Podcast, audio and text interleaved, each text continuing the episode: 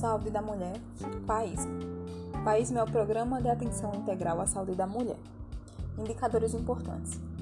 A morte materna, segundo a OMS, é a morte de uma mulher durante a gestação ou parto ou dentro de 42 dias após o término da gestação, independente da duração ou localização, se for tubária, tópica ou ectópica devido a qualquer causa relacionada ou, ou agravada pela gravidez ou por medidas tomadas em relação a ela, porém não devido a causas acidentais ou incidentais.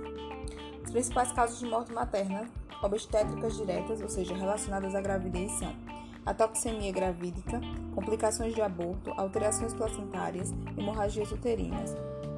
Dentro das alterações placentárias, é, predominantemente ocorrem nos países em desenvolvimento e podem ser prevenidas por uma boa assistência pré-natal, ao parto e ao puerpério. As causas de morte materna obstétricas indiretas. Doenças pré-existentes ou que surgem durante o ciclo gravídico puerperal e são agravadas por ele, como cardiopatias, diabetes, nefropatias e doenças infecciosas. O paísmo, ele surgiu na década de 30, 50 e 60, né? as mulheres eram incorporadas às políticas nacionais, mas o país é, de fato teve seu início com o país que, incluía as crianças em 1983, né, que foi elaborado. Esse país ele foi implantado em 1984, então ele era um programa de assistência integral à saúde da mulher e saúde da criança. Em 1991 ocorreu a separação do país e do país. Então, a criação do país me ocorreu de fato em 1991. E ele incorporou a integralidade e a equidade da atenção, com propostas de descentralização, hierarquização e regionalização dos serviços, incluindo ações educativas, preventivas, diagnóstico e tratamento na integralidade das necessidades da mulher. Ações básicas na assistência integral à saúde da mulher incluíam controle de infecção é, sexualmente transmissível e AIDS, prevenção dos cânceres cérvico-uterino e de mama, assistência ao planejamento familiar, né, que é o direito de planejar ter ou não ter filhos, quando tê-los ou não tê-los, assistência a adolescentes e a mulher no climatério, assistência ao ciclo gravídico puerperal, que inclui pré-natal, parto e puerpério, e assistência ao abortamento. Os objetivos gerais da, do país incluem promover uma melhoria das condições de vida e saúde das mulheres brasileiras mediante a garantia de direitos legalmente constituídos e ampliação do acesso aos meios e serviços de promoção, prevenção, assistência e recuperação da saúde em todo o território brasileiro. Contribuir para a redução da morbidade, que é a taxa de indivíduos portadores de uma doença dentro de um grau específico, em certo período de tempo, e mortalidade, que é o número de pessoas que morrem. Feminina no Brasil, especialmente por causas evitáveis em todos os ciclos da vida e nos diversos grupos populacionais, sem discriminação de qualquer espécie. Os objetivos específicos e estratégias do, do país né? É ampliar e qualificar a atenção clínico-ginecológica, inclusive para as portadoras de HIV e outros ISTs, estimular a implantação e implementação da assistência em planejamento reprodutivo para homens e mulheres, adultos e adolescentes, no âmbito da atenção integral à saúde, promover a atenção obstétrica e neonatal, qualificada e humanizada, incluindo a assistência ao abortamento realizado em condições inseguras para mulheres e adolescentes, promover a atenção às mulheres e adolescentes em situação de violência doméstica e sexual, promover conjuntamente com o Programa Nacional de Doenças Sexualmente Transmissíveis e AIDS, a prevenção e controle das GSTs e AIDS na população feminina, implantar um, modelo de atenção à saúde mental de mulheres sob o enfoque de gênero, implantar e implementar a atenção à saúde da mulher no climatério, na terceira idade, negra, trabalhadoras do campo e da cidade, indígenas e as privadas de liberdade, reduzir a mortalidade por câncer e fortalecer a participação e o controle social na definição e implementação das políticas. A Rede Cegonha, Portaria 1459, de 24 de junho de 2011. Ela assegura às mulheres o direito ao planejamento reprodutivo, atenção humanizada, à gravidez, parto e puerpério, e às crianças o direito de nascimento seguro, crescimento e desenvolvimento saudáveis. Os objetivos da Rede Cegonha são fomentar a implementação de novo modelo de atenção à saúde da mulher e saúde da criança, com foco na atenção ao parto, ao nascimento, ao crescimento da criança dos 0 aos 24 meses. Organizar a rede de atenção à saúde materna e infantil, garantindo acesso, acolhimento e resolutividade. Reduzir a mortalidade materna e infantil com ênfase no componente neonatal. Quais são os componentes da rede cegonha? Componente 1, pré-natal. 2, parto e nascimento. 3, puerpério e atenção integrada à saúde da criança. E 4, sistema logístico, transporte sanitário e regulação. As estratégias. Ampliação do acesso, acolhimento e melhoria da qualidade do pré-natal. Transporte tanto para o pré-natal quanto para o parto. Vinculação da gestante à unidade de referência para assistência ao parto. Realização de parto e nascimento seguros através de boas práticas de atenção. Acompanhante no parto de livre escolha da gestante. Atenção à saúde da criança de 0 a 24 meses, com qualidade e resolutividade. Acesso ao planejamento reprodutivo, adequação da ambiência das maternidades, segundo a RDC 36, e criação de centros de parto normais, peri ou intra-hospitalares, e criação de casas de gestantes, puérperas e bebês. Os tipos de centro de parto normal. Tem o CPNI, que tem dependências internas do estabelecimento hospitalar, e o CPN, peri-hospitalar, que é fora do estabelecimento hospitalar, a uma distância de, não, de no máximo 200 metros do mesmo. As estruturas né, do CPN é, fora do estabelecimento hospitalar, 5 quartos, né, parto, pós-parto, PPP, com produção mínima de, 80, de 844 partos por ano, mais ou menos 70 por mês. O CPNI, 3 a 5 quartos de PPP, quando 3 PPP, produção mínima de 480 partos ano ou 40 partos mês. A equipe mínima: um enfermeiro obstétrico, coordenador do cuidado, um enfermeiro obstétrico ou obstetriz, um ou dois técnicos de enfermagem, um auxiliar de serviços gerais. Equipe retaguarda 24 horas, médico obstetra, anestesista e pediatra, o neonatologista.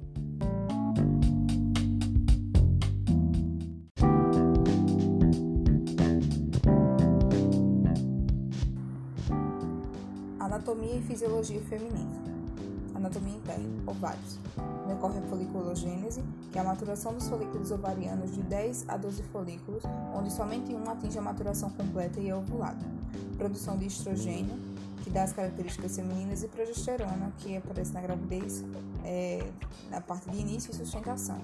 Tubo uterina, tem as fímbrias né, que captam o ovócito, a região istímica e intramular, ampola e a função é transporte do ovócito do ovário ao útero, local onde ocorre a fecundação.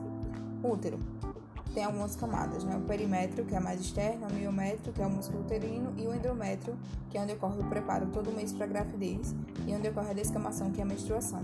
Tem a função de gestar e parir. Vagina, canal de 10 a 12 centímetros com mucosa, preguiada e elástica. Tem a presença de várias glândulas que fazem a lubrificação, como as glândulas de Bartolini. Tem a função de copular e de coito. Órgãos externos: a vulva, ou pudenda, que é formada pelo monte pubiano, pequenos e grandes lábios, clítoris, glândulas de Bartolini e Skinny, fúrcula, que é a região inferior, meatro urinário e canal vaginal. Embriologia: tem a fecundação, a que tem as partes clivagem ou segmentação, blastulação e blastulação.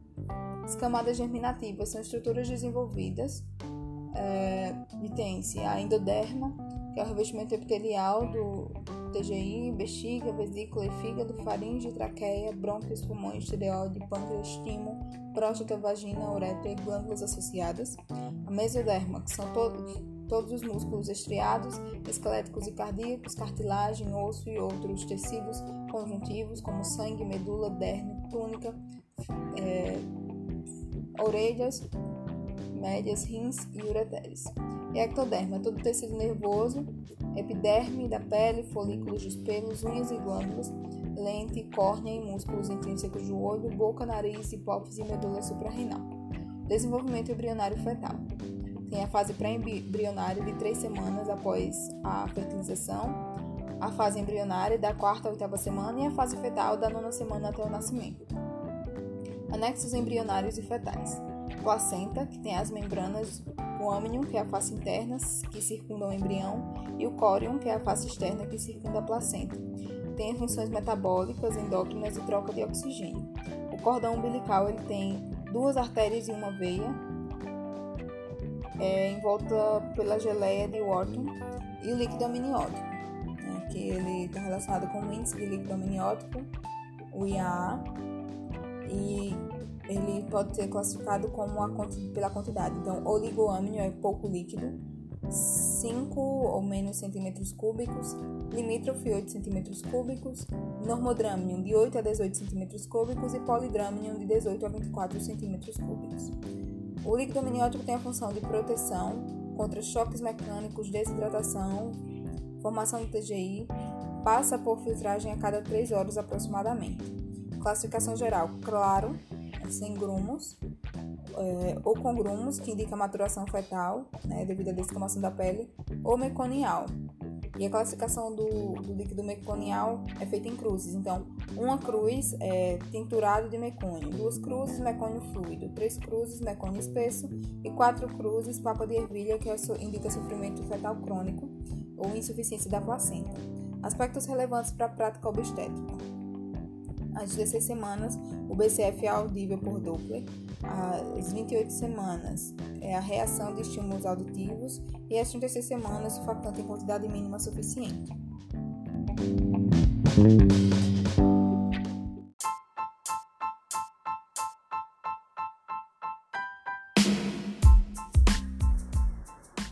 Diagnóstico de gravidez. Ele pode ser hormonal, clínico ou ultrassonográfico.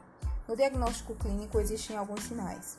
Os sinais de prejunção são amenorreia, que é a ausência de menstruação, hiperplasia mamária, que é um aumento e aumento da sensibilidade nas mamas, alterações cutâneas como estrias, cloasma gravídico, que são manchas na face, linha negra, sinal de Aban, que é aumento da lanugem na linha do couro cabeludo, náuseas, vômitos, polaciúria, fadiga, sonolência, tubérculos de Montgomery, glândulas sebáceas hipertrofiadas nas auréolas, rede venosa de Arlen, aumento é, da vascularização venosa na mama, e sinal de Hunter, que é o aumento de pigmentação dos mamilos, que torna seus limites imprecisos.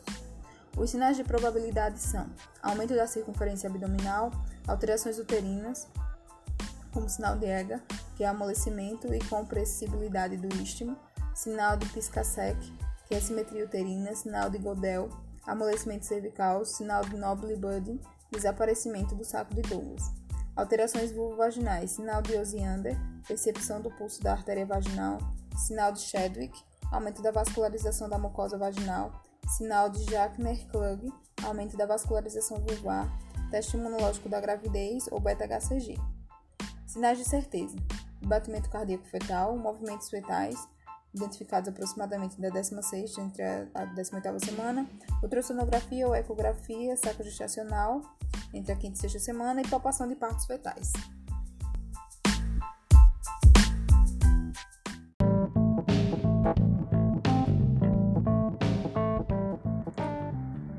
Modificações gravídicas. Diminuição da pressão, maior tendência à hipotensão. Na gravidez há uma maior quantidade de progesterona, que é um vasodilatador como a pressão é o resultado da força sobre a área, né, o volume sistólico versus a frequência cardíaca e a área dos vasos. Então, você tem um relaxamento da musculatura lisa e há um, mais progesterona como um mecanismo compensatório que evita o aumento da pressão arterial.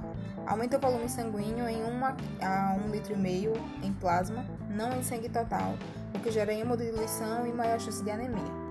Aumenta a sudorese e o calor devido ao aumento do metabolismo, aumento da pressão na pelve e membros inferiores devido ao aumento do volume uterino, que comprime os vasos e dificulta o retorno venoso.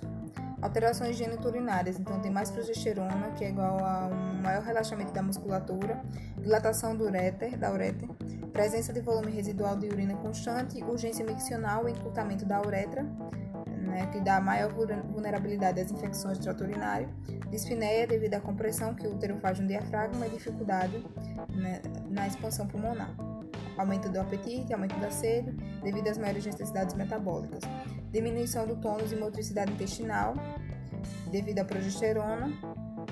E um esvaziamento gástrico parcial que gera pirose, aumento da mobilidade das articulações pélvicas para receber o concepto, aumento da pigmentação cutânea da face e no corpo todo, devido ao aumento da produção de melanina, o sinal de Chadwick ou Jack Mayer, né? vulva e mucosa vaginal ficam azul ou arroxeadas entre a quarta e sexta semana, a linha migra, que é uma linha vertical escura no abdômen desde o pubis até o umbigo, ou até o topo do abdômen, Aumento do peso, já que o feto mais os anexos embrionários fazem esse aumento. Também o aumento da volemia.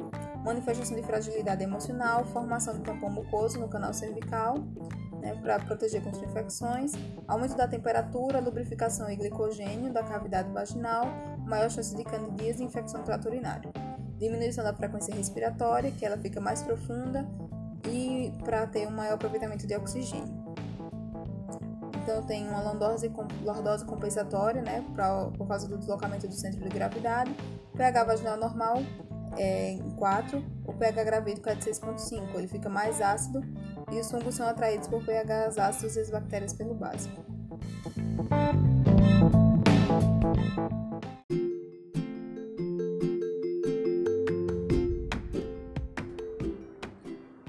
Assistência ao pré-natal. A regulamentação do exercício profissional é feita pela Lei nº 7498, de 25 de junho de 1986, que regulamenta o exercício da enfermagem. Essa lei é regulamentada pelo Decreto nº 94406, de 8 de junho de 87, pela Resolução COFEN nº 271 de 2012. O pré-natal de baixo risco pode ser inteiramente acompanhado pela enfermeira. A importância e objetivo do pré-natal. 90% das mortes maternas são por causas evitáveis no pré-natal e 10% indiretas. Prestar assistência à mulher desde o início de sua gravidez é o objetivo do pré-natal. Os 10 passos para o pré-natal de qualidade na atenção básica. Primeiro, iniciar o pré-natal até a 12ª semana, captação precoce. Garantir os recursos humanos, físicos, materiais e técnicos necessários à atenção pré-natal.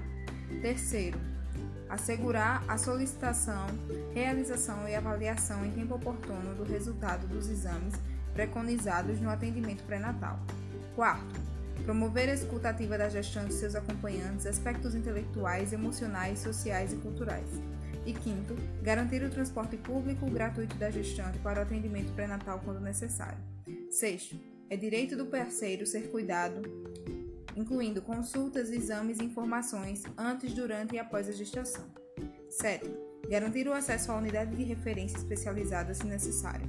Oitavo, estimular e informar sobre os benefícios do parto fisiológico, incluindo a elaboração do plano de parto. Nono, direito de conhecer e visitar previamente o serviço de saúde no qual irá dar à luz, vinculação. E 10. Conhecer e exercer os direitos garantidos por lei no período gravídico puerperal. Consultas. Um no primeiro trimestre, duas no segundo trimestre e três no terceiro trimestre. Calendário ideal de consultas. Até a 28ª semana, consultas mensais. Até entre a 28ª e 36ª semana, consultas quinzenais. E a termo, a partir de 37 semanas, consultas semanais. A partir da 41ª semana, encaminhar a gestante para a maternidade de referência. Não existe alta de pré-natal. Segundo a Rede Cegonha, o roteiro de consultas ideal mínimo é de 7 consultas, duas no primeiro trimestre, duas no segundo trimestre e três no terceiro trimestre. 2, 2, 3. A primeira consulta. Na primeira consulta, deve-se acolher a mulher respeitando sua condição emocional em relação à atual gestação, esclarecer dúvidas, medos, angústias ou curiosidades em relação ao novo momento da vida, confirmação de gravidez e classificação de risco, mesmo sendo de alto risco, a gestante vai seguir fazendo os dois pré-natais. Adesão ao pré-natal e educação para a saúde, estimulando o autocuidado, levantamento de prontuário para avaliar a realidade socioeconômica, condições de moradia, composição familiar e antecedentes, esclarecer a gestante que seu acompanhante poderá participar de seu atendimento, se assim o desejar, e confirmada a gravidez, cadastrar a gestante no CIS pré-natal preencher o cartão da gestante, indicar o hospital de referência para o parto e as orientações, além de observar o calendário de vacinação e solicitar os exames de rotina. Também orientar quanto à participação em atividades educativas, reuniões e visitas domiciliares. Roteiro da primeira consulta. Dados socioeconômicos. Grau de instrução, profissão ou ocupação, para identificar fatores de risco, estado civil, número e idade de dependentes, avaliar sobrecarga de trabalho doméstico, renda familiar, condições de moradia, condições de saneamento, água, esgoto, lixo, distanciamento da residência até a unidade de saúde, antecedentes familiares, hipertensão arterial sistêmica, diabetes mellitus, malformações congênitas e anomalias genéticas, gemelaridade, câncer de mama ou colo de útero, hanseníase, tuberculose e outros contatos domiciliares. Anotar a doença e grau de parentesco. Doença de Chagas, parceiro sexual, é, portador de HIV. Antecedentes pessoais gerais: hipertensão, diabetes, cardiopatia, por exemplo, doença de Chagas, doenças renais crônicas, anemias e deficiências de nutrientes específicos, desvios nutricionais como baixo peso, desnutrição, sobrepeso, obesidade, epilepsia, doenças da tireoide e outras endocrinopatias, viroses como rubéola e hepatites, hanseníase, tuberculose, malária, sífilis e outras, se ela é portadora de HIV, se faz uso de antirretrovirais e qual o esquema, infecção de trato urinário, doenças neurológicas e psiquiátricas, cirurgia, tipo e data, transfusões de sangue, vê a questão da isoimunização, alergias, incluindo medicamentosas, doenças neoplásicas, vacinação, uso de medicação, uso de drogas, tabagismo e alcoolismo, antecedentes ginecológicos, características dos ciclos menstruais, uso de métodos contraceptivos, infertilidade e esterilidade, tratamento, cirurgias ginecológicas, idade e motivo, última colpocitopatologia, a data e o resultado, infecções sexualmente transmissíveis, malformações uterinas, alterações mamárias, patologia e tratamento. Quanto à sexualidade, coitarca, a idade da primeira relação sexual, disparenia, disparenia, dor na relação sexual, se há prática de relação sexual na gestação ou nas anteriores, número de parceiros sexuais e se usa preservativo. Antecedentes obstétricos, paridade, é, número de gestações, número de partos, via de parto e aborto, ou GPA, intervalo interpartal, número de filhos, se houve filho nato e morto ou morte intrauterina, óbitos neonatais, se foi um óbito neonatal precoce, durante a primeira semana de vida, de 1 a 7 dias, ou se foi tardio, do 8 ao 28 dia. Isoimunização, RH, intercorrências com recém-nascido em gestações anteriores, por exemplo, prematuros, pós-jatismo, pequenos ou grandes para a idade gestacional, entre outros.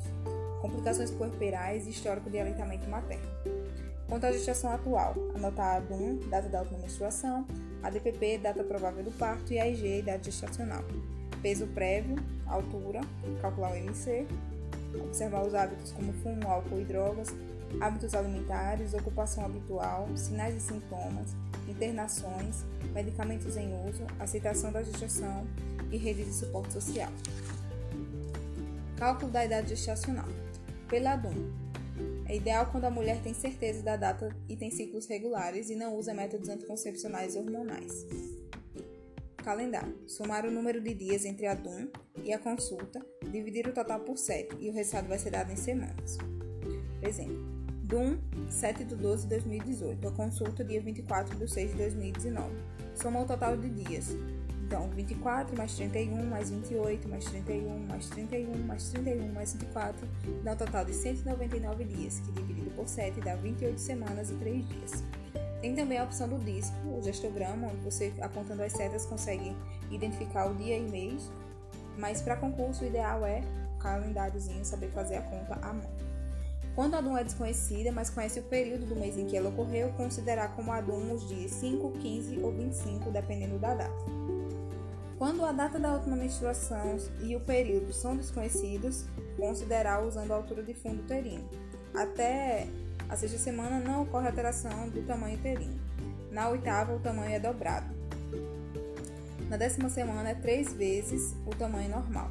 Na décima segunda semana, enche a pelve e é palpável na síntese pública. Na décima sexta, o fundo uterino está entre a síntese pública e a cicatriz umbilical. Na vigésima semana, o fundo uterino está na altura da cicatriz umbilical. Entre a vigésima semana e a trigésima semana, há uma relação direta entre o número de semanas e a altura de fundo uterino. Após a trigésima semana, fica menos confiável pela questão da insinuação do feto. Consulta, exame físico geral. Inspecionar pele, mucosa, sinais vitais, pulso, frequência cardíaca, respiratória, temperatura, palpação de tireoide, região cervical, supraclavicular e axilar, ausculta cardiopulmonar, abdômen, membros inferiores, peso, em todas as consultas. Altura, IMC, estado nutricional, pressão e observar edema avaliar o estado nutricional pelo peso, altura, idade é, e avaliar trimestralmente esse IMC. Ganho ponderal saudável na gravidez. Se o IMC antes da gravidez era menor que 18,5, o ganho ponderal adequado é de 12 18,5 a 18 kg. Se o MC estava entre 18,5 e 24,9, o ganho ponderal adequado está entre 11,5 e 16 kg. Quando o IMC anterior à gestação era entre 25 e 29,9, o ganho ponderal é de 7 a 11,5 kg, e quando o IMC anterior à gestação era maior que 30, o ganho ponderal é entre 5 e 9 kg, inversamente proporcional. Controle da pressão arterial. Síndrome hipertensiva gestacional. A pressão arterial é igual ou maior que 140 por 90 mm de mercúrio, mantidos em medidas repetidas em condições ideais em pelo menos três ocasiões. Condutas para os níveis tensionais normais: manter o calendário de consultas, alimentação saudável, atividade física e reduzir a ingesta de sal e aumentar a ingesta hídrica sempre. Exame físico específico gineco-obstétrico. Palpação obstétrica, altura de fundo, BCF, movimentos fetais, teste de estímulo sonoro simplificado, exame das mamas, exame ginecológico, inspeção, do gen... inspeção dos genitais, exame especular e citopatológico. Técnicas de altura de fundo uterino, identificar o crescimento fetal, diagnosticar os desvios de normalidade e a partir da relação entre a altura de fundo do útero e a idade gestacional, identificar a situação e a apresentação fetal. Identifica a borda superior da síntese pública até o fundo uterino. A estática fetal pelas manobras de Leopold para identificar a apresentação, situação e posição. A apresentação é a região fetal mais próxima da bacia materna. Ela pode ser cefálica, pélvica ou córnica, a parte do corpo que irá nascer primeiro. A situação é uma relação entre os eixos da mãe e do feto. Pode ser longitudinal quando os eixos coincidem ou transversal quando os eixos não coincidem. O eixo transversal de situação ele reduz a altura do fundo uterino. A posição fetal pode ser direita ou esquerda, tem relação ao dorso do feto com o lado materno. Bom, as manobras. Primeiro tempo. Delimita a altura de fundo uterino. O, a, identifica o polo pélvico, que é mais volumoso que a cabeça. Esfenoide, superfície irregular, resistente, mais redutível. Segundo tempo. Sentir o dorso, esquerda ou direita.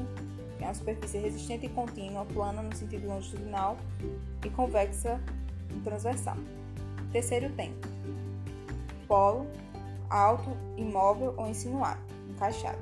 Quarto tempo. Confirmar a apresentação de costas para o gestante com as mãos sobre as fossas ilíacas em direção à síntese pública. Ausculta do BCF, batimentos cardíacos fetais. Constatar o ritmo, a frequência e a normalidade do BCF. A partir do consonar pode se identificar a partir da 12ª semana e combinar a partir da 20 semana. BCF normal entre 120 a 160 batimentos por minuto. Registro dos movimentos fetais, percebidos a partir da 18ª semana.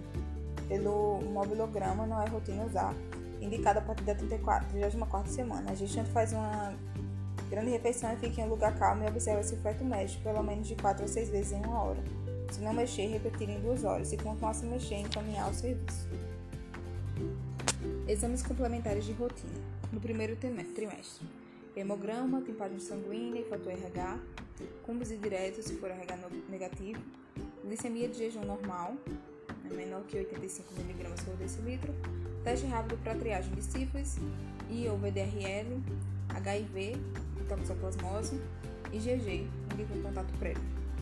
IgM indica infecção ativa. O resultado ideal é um IgG, IgG positivo e IgM negativo. Sorologia para hepatite, HBsAg e exame de urina e urocultura. Exames adicionais. Solicitados de acordo com a necessidade. Ultrassonografia obstétrica não é obrigatória. Ela serve para verificar a idade gestacional com maior fidedignidade até a 12 semana. Citopatológico de colo de útero, que é a coleta, da, no caso da gestante, da ectocervix mais externa. Exame de secreção vaginal para verificar a colonização do streptococcus, beta-hemolítico. Gestantes com histórico de RN prematuro com infecções parasitológico de fezes, eletroforese hemoglobina e gestante negra com antecedentes familiares de anatomia de anemia fosforme ou histórico de anemia crônica. No segundo trimestre, TTGO, taxa de tolerância para glicose com 75 gramas, se a glicemia estiver acima de 85 mg por decilitro ou se houver fatores de risco. Realizar preferencialmente entre a 20, 24 e 28 semana. E o cúmulo direto se for RH negativo.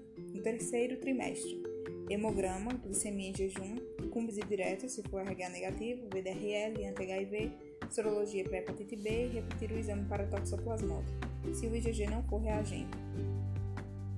urocultura e urina tipo 1, sumário de urina, bacteroscopia de secreção vaginal,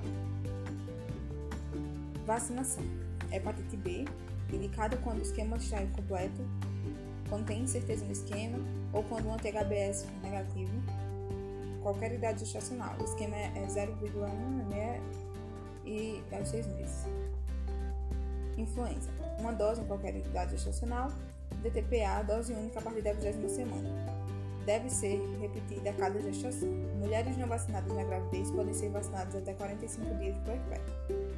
DTP-A serve para difteria, tétano e coqueluches, que é o pertussis acelular. Reduz a mortalidade causada por coqueluche nos RNs. Pode ser usada para iniciar o esquema e completar ou como dose de reforço. A DT é esquema completo há mais de 5 anos administra reforço, no mínimo 20 dias antes da DPP. Primeira dose, 0, segunda dose, 2 meses, terceira dose, 4 meses após a segunda. Reforço a cada 10 anos. As não vacinadas tomam duas doses de DT, DT e uma dose de DTPA. Prescrição de suplementos: 40 mg dia de ferro elementar, 200 mg de sulfato ferroso. Programa Nacional de Suplementação de Ferro, portaria número 730 de 15 de maio de 2005. Ingerir uma hora antes das refeições, de preferência acompanhada de suco rico em vitamina C, que ajuda na fixação do ferro. Deve ser mantido por 3 meses no pós-parto e aborto. 5 mg dia de folato ácido fólico ajuda na fixação do ferro, prevenindo anemias, baixos níveis de hemoglobina no parto puerpério. Seu uso periconcepcional antes de engravidar tem efeito protetor contra defeitos abertos de tubo neural. Consultas de acompanhamento e exame obstétrico. Avaliar peso, registrar no gráfico e avaliar o ganho ponderal, pressão arterial, altura do fundo uterino, palpação obstétrica, BCF, verificar edemas, exame mamário ginecológico, revisar ficha pré-natal, anamnese sucinta, confirmar idade gestacional, interpretar exames laboratoriais, verificar calendário de vacina, solicitar exames. Queixas mais comuns: náuseas, vômitos, torturas, fraqueza, pirose, devido à progesterona, que identifica o trânsito intestinal, flatulência, obstipação intestinal, cialorreia, que é a salivação excessiva, dores abdominais e cólicas, hemorroidas, varizes, corrimentos vaginais, queixas urinárias, falta de ar, dificuldade para respirar, nostalgia, lombalgia, cefaleia, sangramento gengival, câimbras, estrias, coasma gravídico, edemas, entre outros.